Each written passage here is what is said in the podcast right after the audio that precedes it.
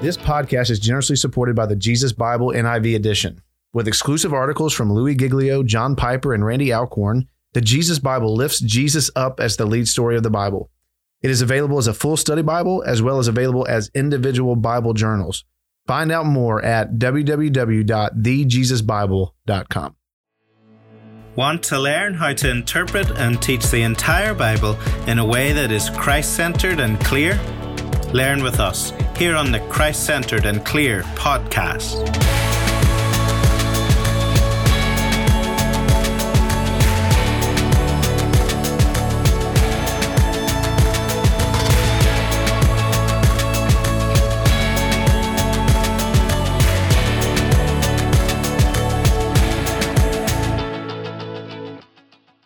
Welcome to the Christ Centered and Clear podcast, where we have conversations about Christ and all the scriptures for every church. And in this episode, we continue our series of Judges. Have with me again my brother Jon Akin, Matt Capps, pastor at Fairview Church in Apex, and also Jeff Hay, pastor at Ballycullen Community Church in Dublin, Ireland. Brothers, thanks for being on the podcast. Good to be here. Good to be here. Awesome. Well, today we're going to try to cover chapters one and two, kind of the the opening of the book of uh, Judges, and ha- kind of how we've done with Jonah and Daniel. Uh, just want to start with kind of three sections we'll go through in the in the uh, episode. We'll go through an overview of the chapter, any textual issues there, and then Christ centered connection, and then finally application. And so, Matt, start with you in chapter one. Just kind of think somebody's in the car driving. Give a two to three minute summary of of what's happening in Judges chapter one. Yeah, I, mean, I think you can summarize chapter one and actually the very beginning of chapter two, where God says, "I brought you out of Egypt to the land. Um, you know, I'll never break my covenant with you. You are not to make a covenant with the inhabitants of the land. You're to tear down their altars, but you disobeyed me." That word, mm. "you disobeyed me," is key. So you go back into chapter one and you see this list of tribes from verses 17 through 33 who did not drive out um, the pagan nations. Right. So there's this idea here that God's people have not been completely obedient to his command to drive out the other nations. Um, and those people remain a source of corruption within Israel. And uh, the Old Testament makes it very clear, especially with the Canaanites, that how corrupt they were. Uh, child sacrifices to their gods, cultic prostitution, um, others, other practices that were a source of, of this right for judgment. So this command to Israel um, to drive out the other people was to remain they were to remain pure and uh, to, to follow the exact commands of God as a theocracy, and they would be the, the agency of God's judgment on these pagan nations. And uh, they they just failed to do that. So that's really chapter one sets up the I think the entire trajectory of the book. Jeff, anything you would add to the summary there? I know we played your sermon from uh, Judges one last week on the on the podcast, but anything or two weeks ago, what anything you would add? Far as summary or textual issues?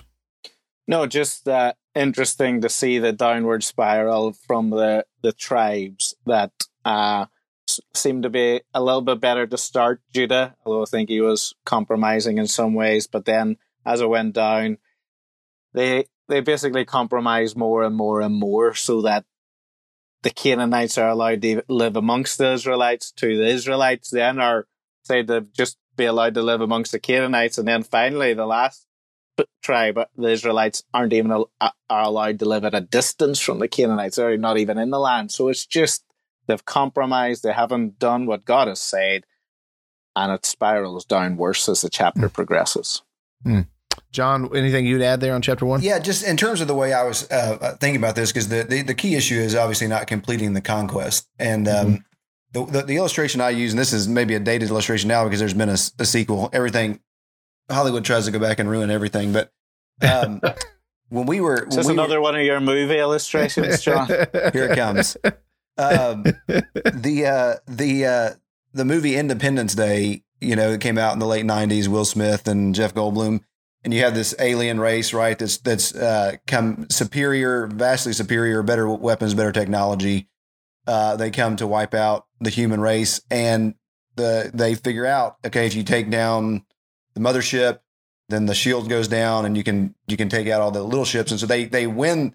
They, they they deal this like backbreaking blow to the aliens by taking down all the motherships uh, and everything. But then there's all these other little ships. They're still going to have to like wage the war and and and defeat all those little ones and the movie just ends, you know, before before you do that, and that's that's basically Joshua, and then you start Judges, and it's like they they've gone into the land, they've they've they've taken out you know Jericho, they've taken out the major the major areas, they've they God has allotted to them the land. Now Joshua gives them these instructions on how to complete the conquest. Here's what you're supposed to do, and um and they don't and they don't follow through with it, and so that's what ends up causing all the the um the chaos. And the, and and behind this are I mean there are commands that God had given his people about the conquest all the way back like mm-hmm. Exodus 23 is a is a key text here in the background where where he basically says look if you're you're not just it's not just a um it's not just like the British you know running off the Native Americans and taking their land. That's not that's not what's happening in uh, the conquest. He's telling them you're to rid the land of idolatry you're to you're to you're to tear down their altars. You're to tear tear down their shrines.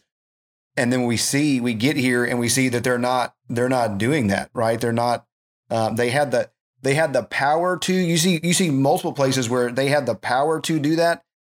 And the reason you know that is because they they they forced them into servitude. But instead of instead of just completely driving them out, they forced them into servitude. Or uh, you know, they, there's this this thing where there's this complaint about iron chariots. Well, God had already told the people all the way back in Joshua, I think 17, that like or Joshua told the people, I don't care that there's iron chariots. God's going to give you the victory here. Mm. And yet they still shrink back. And then you have um, in verse 33, these this place where Naphtali doesn't drive out the inhabitants of Beth Shemesh and Beth uh, Anath, and th- those are those are cult cities. Those are those are shrines. This is the house of the sun god, the house of the goddess Anath, and they're not um, they're not driving them out and they're not destroying the altars. And so uh, because of that, they failed to do what God has uh, called them to do. And as Matt said, this is going to set up all of the the trajectory of what's happening in the rest of the book. Good stuff. Um, Jeff, come to you or Jon. Uh, let's do summary of chapter two first before we move to Christ connections. Uh, so Jon or Jeff, who wants to jump in first? Uh, I can I can go ahead and and start. So um, coming after um, what Matt talked about was uh, ver- chapter two verses one through five. Then you have uh, in chapter two verses six uh, and following kind of the the death of uh, Joshua, and then it sets up the unfaithfulness of um, of Israel, and and two eleven uh, through twenty three is really through the end of the chapter is really setting up um, what's going to happen in the book, and it gives us what's more important than than even just the summary of what is happening is it's giving us the interpretive key to the book.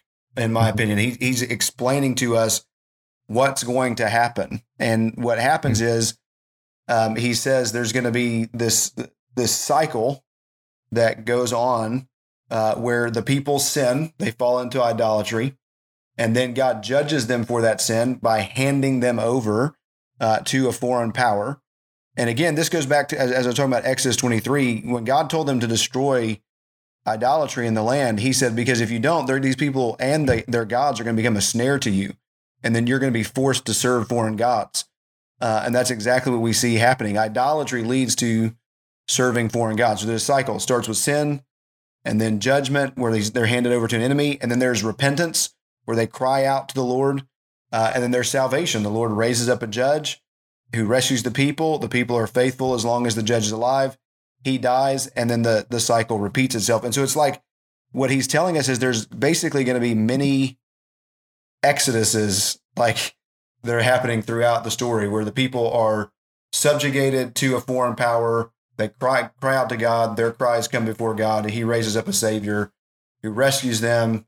They're free and then they start the cycle uh, all over again. And um, you know that that's the that's the basic uh, summary of and uh, the cycle of what's happening in chapter two. And, and, as both guys have mentioned so far, the cycle also you can you can so you can see it as a cycle.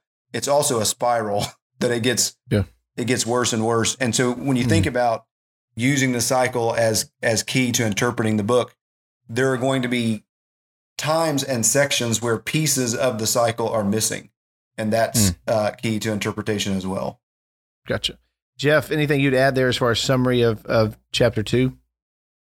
Well, maybe just to chip in, when they cry out, it mightn't be always a cry of repentance, just of groaning, which highlights God's grace all the, the more that He raises up a judge, uh, deliverer. But yeah, it is so crucial to remember that this is the key for the whole book, uh, because whenever you get into the judges later, Hmm. they don't always go in uh, uh, and recount uh, that God has raised up this wonderful this judge to do this mighty act, and where we, you could just get lost in the story, and that might miss out on that interpretive, uh, important chapter. But also that this section starts again with the the death of Joshua, and we had that at the beginning of chapter one. Hmm. Uh, and so I think that's highlighting okay, the leader's gone, and then a tragic verse is verse ten after that whole generation gone, uh, then another generation that grew up neither knew the Lord nor what He had done for Mhm. Israel. Hmm. And now we're going to see this. This chapter is so God centered, uh, uh, uh, and it's all about the Lord, repeated so many times. I think it's mentioned over twenty odd times. Uh, just so Hmm. that that helps to show who's the hero of the whole Hmm. book, really. I think that's Good. uh, verse ten and eleven in my mind, at least when I was preaching it, are like the heart of the the whole thing. Because if you think about, we've already talked about how we moved from Moses to Joshua down to Judges. Uh, verse ten, they they for you know, this whole generation raises up and they they forget the works of the Lord, and then the rapid transition to verse eleven. Now they're worshiping other gods. Mhm. And uh, I think that's such a powerful preaching point. I mean, the Old Testament, one of the most common commands I see in the Old Testament is to remember. And Hmm. that is so important for just future obedience. And, and we see it right here in the transition from verse 10 to 11, which I think is something that any preacher should highlight. It's good. Before we go to Christ's connections, um, anything in the text, chapters one or two, that are debated by scholars, things y'all might disagree with scholars on, anything in that kind of area before we jump to uh, Christ centered connection?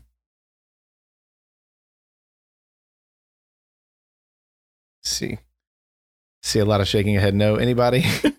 I- I'll delay. I'm I'm ready for it.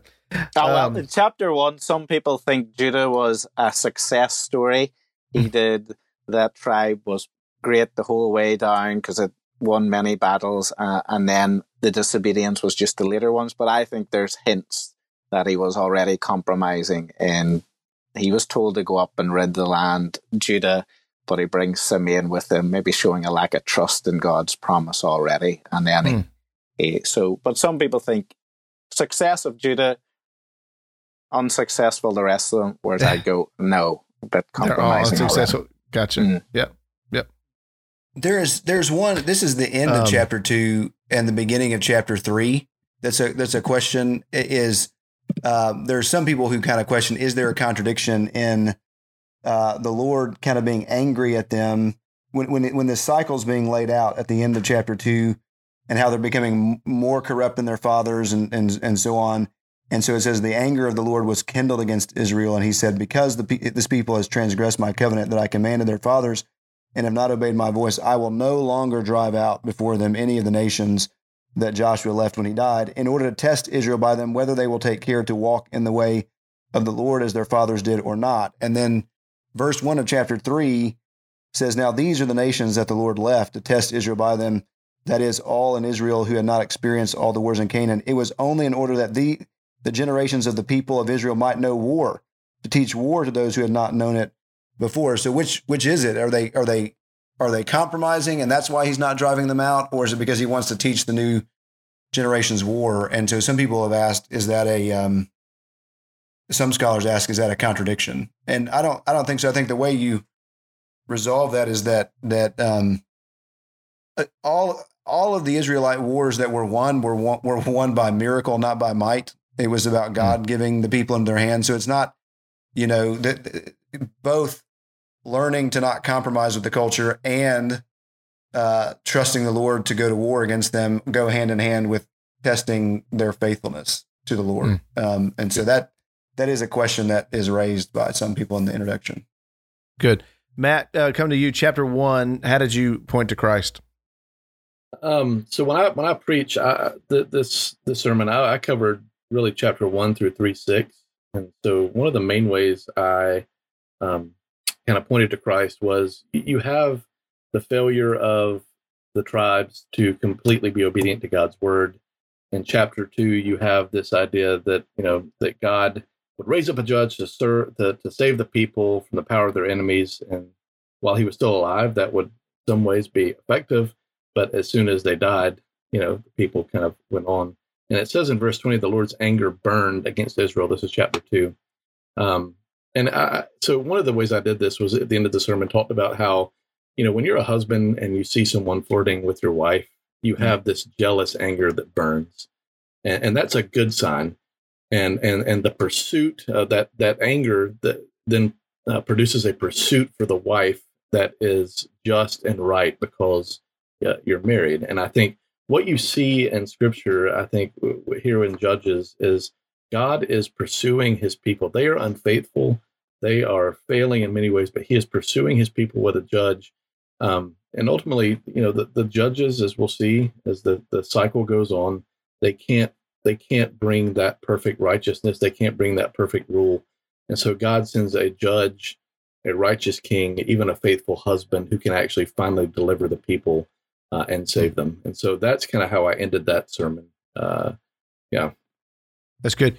Guys, uh, Jon, Jeff, anything from chapter one or two as far as how you point to Christ? Jeff, I'll come to you first. Um, uh, yeah, I had it. yeah. Well, I did them two separate sermons. So, chapter one, uh, you could point to Christ actually, even I think from verse one and two, where after Joshua's died, God appointed Judah. Mm. Uh, and from Judah is the one, and then it would come from David and would co- ultimately to Christ. But I went at the end of chapter or the, that section, chapter 2, verses 1 to 5, with the angel of the Lord appearing and bringing the, the message, the conclusion, uh, you know, that I've rescued you, you were disobedient in doing this. But it's interesting that this angel of the Lord comes up from a place called Gilgal. And, and why, mm. why would you bother mentioning that again? Place names and, uh, are sometimes important uh, in the book of Judges. And Gilgal was the place in Joshua 5 where they celebrated the Passover. They remembered the rescue. Uh, they made a covenant with God. This is a place where God is reminding them of their rescue from Egypt, mm-hmm. uh, where they've been rescued. Uh, and here the angel of the Lord comes from Gilgal and he reminds them uh, of their rescue. And ultimately. I think then you can go, that's mentioned because this is pointing to we need to remember the rescue uh, we need to remember the rescue from Christ uh, to be able to wholeheartedly obey, which they didn't do. Uh, and ultimately, it was Jesus uh, who uh, laid down his life. And while they were to wipe out others, uh, and they deserved to be wiped out, Christ was wiped out on the cross in our place, mm. took the judgment that we deserve instead of us. And, and so I went to Christ through the angel of the Lord, bringing and reminding them of their rescue if they were just supposed to obey and wave the same. That's good. Was the title of your sermon from Gilgal to Golgotha? no, but that would have been it. That would have been a good one. Did you just come up with that now? I just thought about it. Yeah, pretty good. What, yeah, whenever I preach, that's what I'll call it. So, yeah. Jon, Jon, what about from you? Uh, how do you so, point to Christ so in these? One thing that's interesting, though, it, it, they see it, this bookend textually is that the angel of the Lord is the one who appears to them right before they go into the land to take Jericho, and then now he's the one who's appearing to indict them for their failure to finish it. So it's kind of like their their commanding officer has hmm. sent them out, and then now uh, here's the evaluation, and um, so that's good stuff. So I, I, would say there's two there's two ways, and and one just kind of the main way that the introduction is setting up uh, judges. And so here's a, here's how I did it, uh, and Jeff will enjoy this another movie illustration. Um, there's a you know where'd the, you get time to watch all these movies? I don't know. flying, flying back and forth to uh, to you, to Ireland and places like that on mission trips. You counted a sermon prep, I suppose, by the sounds of it. Anyway, this sounds good. Uh, I'm not. I'm not as. Uh, I'm not as spiritual as you are, brother. Uh, so so so the movie the movie Taken, um, which is a pretty disturbing movie, right? Where this this this teenage or college age girl goes to parent to Paris without her parents uh, and against her dad's better judgment, and then as her and her friend are abducted by this you know group that traffics women, and her dad is is this you know ex CIA guy who's really good at killing bad guys, and so he he hunts her. You know, he hunts down her captors and and and you know tries to rescue her. And I mean, and basically throughout the movie, right, he's like you know getting shot and sleepless nights and all this pain and everything that he goes through uh, to save his to save his you know little girl and um and so I, I just kind of I just kind of point to like one so I use that to set up I mean the the girl is in captivity uh, one because kind of because of her foolishness. She she didn't she didn't listen to her uh, her dad and she didn't listen to his better judgment. And so she's she's now in this place but despite her waywardness and and despite some of the poor decisions she's made now she's suffering all these things and her dad you know tries to move heaven and earth uh, and and he and he rescues her. And he can take it's like he can take on you know he's like this Rambo like figure he can take on entire armies and so forth and um, I mean that really is pointing us to uh, as I point out that that's pointing us to Christ in terms of Jesus ministry in the New Testament is him rescuing his people from captivity reversing the exile, destroying their enemies, um, and bringing them back home. Um, and that's the little story that's told repeatedly in Judges that God repeatedly sends, as chapter two talks about, little Joshua's. Like the, that's the word that's being used there. Um, that he talks about saving his people. He saved them from the hands of their enemies. Chapter two, verse eighteen.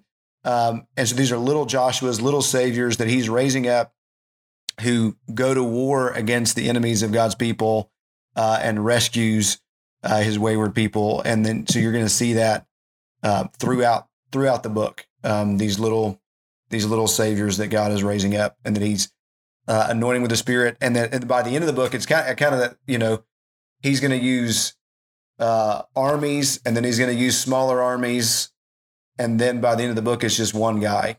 Um, that's been anointed by the Spirit that he's using, and um, and so that that points us to Jesus. And then then we get a glimpse of that um, in chapter one with Othniel. That's going to come back up again, but you have this you have this picture in chapter one, this kind of really really short love story where Othniel goes out, defeats an enemy to win a to win a bride, and hmm. um, uh, and again, that's that's the story. You know, that's the story of Jesus, right? That um, I remember, and I, I don't remember I've ever mentioned this before on this podcast, but G.K. Chesterton said there's better theology in fairy tales than in, in many theology books. And uh, one of the places that uh, Peter, I remember reading that quote in Peter Leithart's book called "The Kingdom and Power" about the church, and he references um, Sleeping Beauty, where you know the the prince is cutting through the thorns and takes on the dragon and defeats the dragon to rescue his bride and to wake her uh, from the to, to, free her from the curse. And so that's so you see again glimpses of that here in Judges that points to uh, what Christ is going to do for us.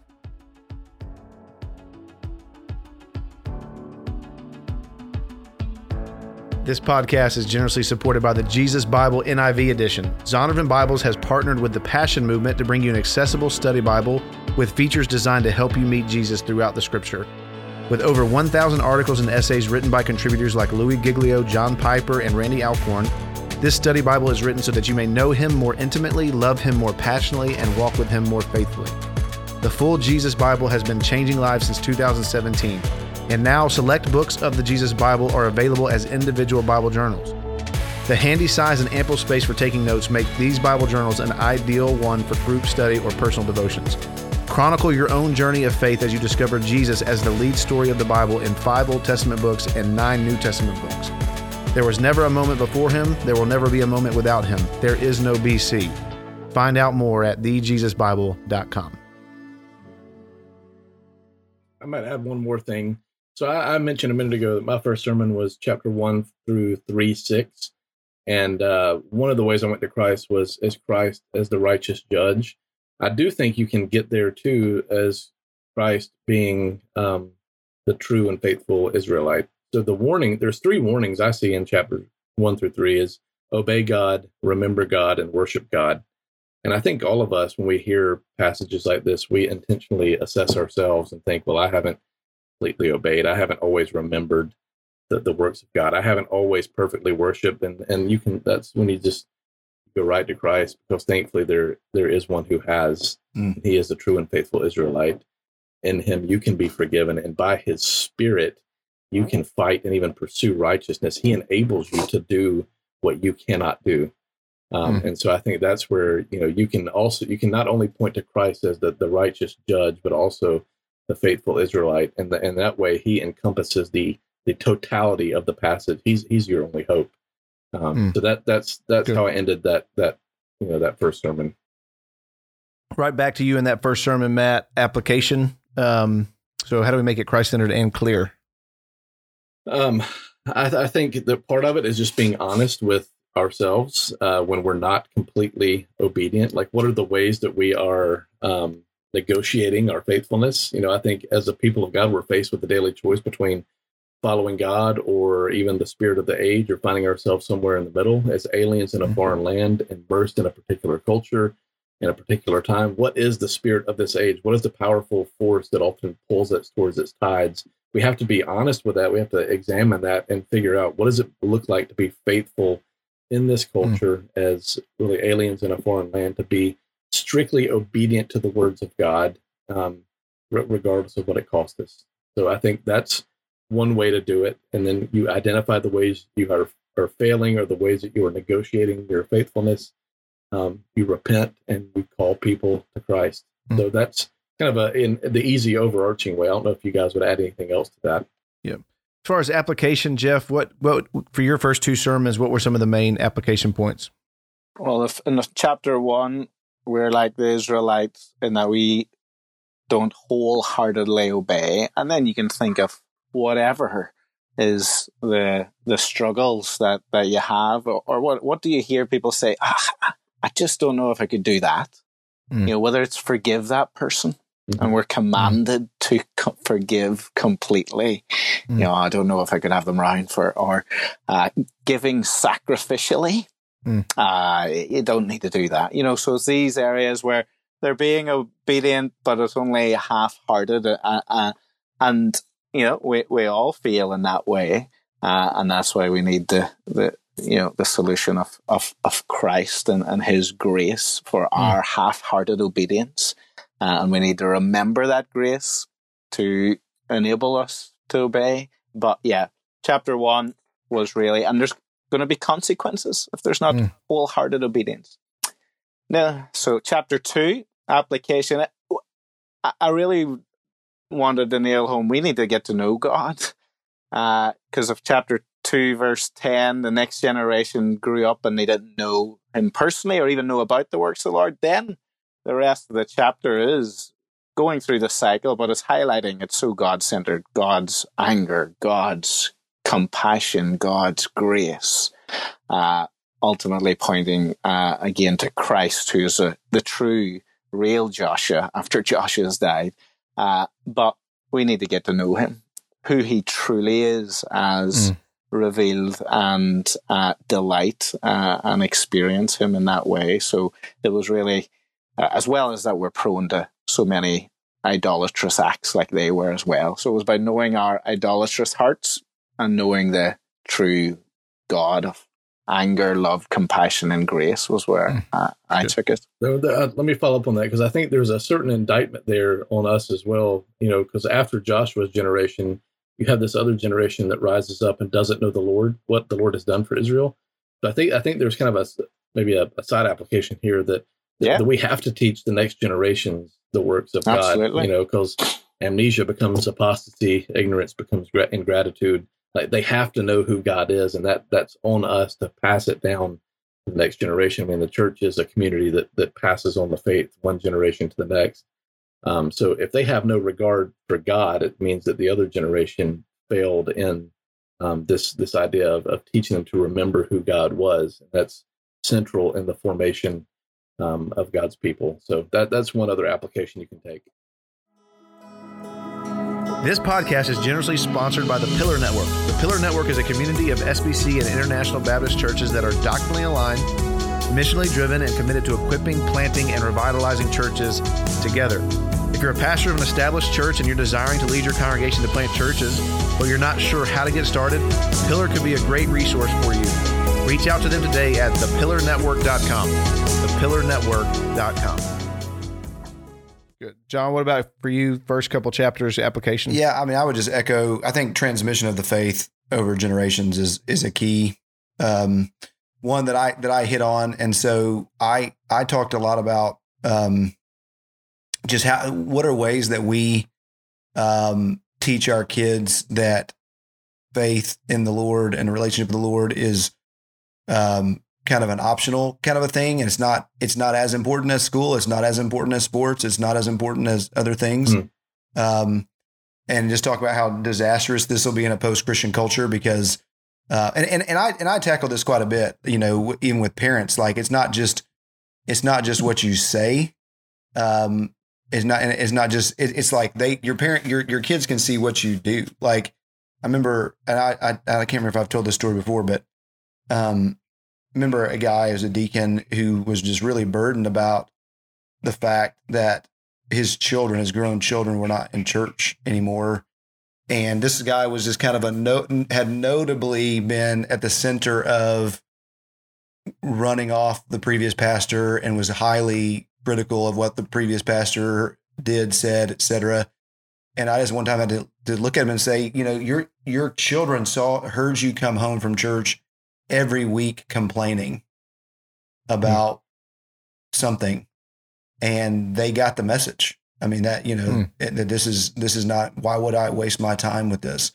And so just it's not just what you do and what you say, but like they pick up on the small things like your criticisms and, and so forth. And so just yeah, transmission of the faith, we've got to make sure mm that we are as families and as churches um, and and and unfortunately like in in younger churches like ours uh, oftentimes that are getting away from programming for more organic ministry you know there, there's something being lost by children right now who who are not being raised in sword drill who are not being raised in um, Awanas or RAs or GAs who are not being raised in a typical Sunday school that's walking through verses of the Bible versus life application. Um, there, there's something being lost um, in mm. some of these places where if, if, if, if it's left up to the families to be the only ones who do it, there are some families who do great at family worship and the other things, but then there are some who don't. And so we've got we've got to make sure that we transmit the faith um, to the next generation. So that that was that was a key one. I, I did tackle kind of um, both of them mentioned, but this idea of remembering and that that it's you know Second Peter one, it's remembering the gospel, it's remembering the cross that helps us to walk in holiness uh, and mm. maturity. And so I hit I hit that um, as well, and then I did talk about idolatry in a couple places, and just and just talk about idolatry in terms of we think we think when we look at idolatry in the Old Testament, that they they're they're worshiping these fertility gods and they think if we don't do this it's not going to rain and we're not going to have our crops and we think man don't they know that those are fake gods? This is the stupidest thing you know you could ever do in your life. But like they had good reasons why they thought they needed to do that and why they were scared. And and we do the same thing. Like our idolatry is to fake gods that will ultimately let us down. And yet we convince ourselves that we've got to pursue money more than God, or we've got to pursue success more than God, or we've got to pursue relationships more than God. Um, and so just kind of hit some of that. Um, and then on the judgment thing, let me talk about judgment and repentance. I talked about those real quick. Judgment is kind of in in in judges, it's kind of God handing them over to what they think they want. So they they mm-hmm. want to serve these foreign gods, and so he's like, okay, you can serve the foreign gods uh, and then you see how you see how it is, and that's often the way God does that, that judgment with us. Is that He just says, "Okay, that's what you think you want, so let me show you what it's like." Uh, and then we get into the situation, as Jeff mentioned, where you know, was it true repentance? Was it not? But we often can play this game where, when things are good, we forget God, and when things are bad, we're crying out, "Hey, God, help us!" You know, "Hey, hey, we need you. We need you now." Um, and so, trying to push back against that kind of mentality of repentance, seeing repentance as merely uh, being upset about the consequences of your actions, and and mm. instead being brokenhearted about the action itself and how it's broken the heart of God and how it's cheated on God. Um, and so I, so I um, dealt with that as well. And then obviously pointed to Christ as the one who can help us to be faithful, to be in, in the world and not of the world. It's good. On the transmitting the faith, Jeff actually does a catechism for kids in the service on Sundays. Um, it's really, really well done. So would commend uh, Jeff Hay. And he did a he did a TED talk. Did a TED talk at the Unite conference about about that. So Actually, yeah, it's, and and it's, it's for the adults. uh, as Yeah. we went through New City Catechism, yeah. Mm, that's good. Any final thoughts on this first part of Judges? We'll hit Othniel next week. Awesome. Well, guys, thanks for listening to the Christ Centered and Clear podcast.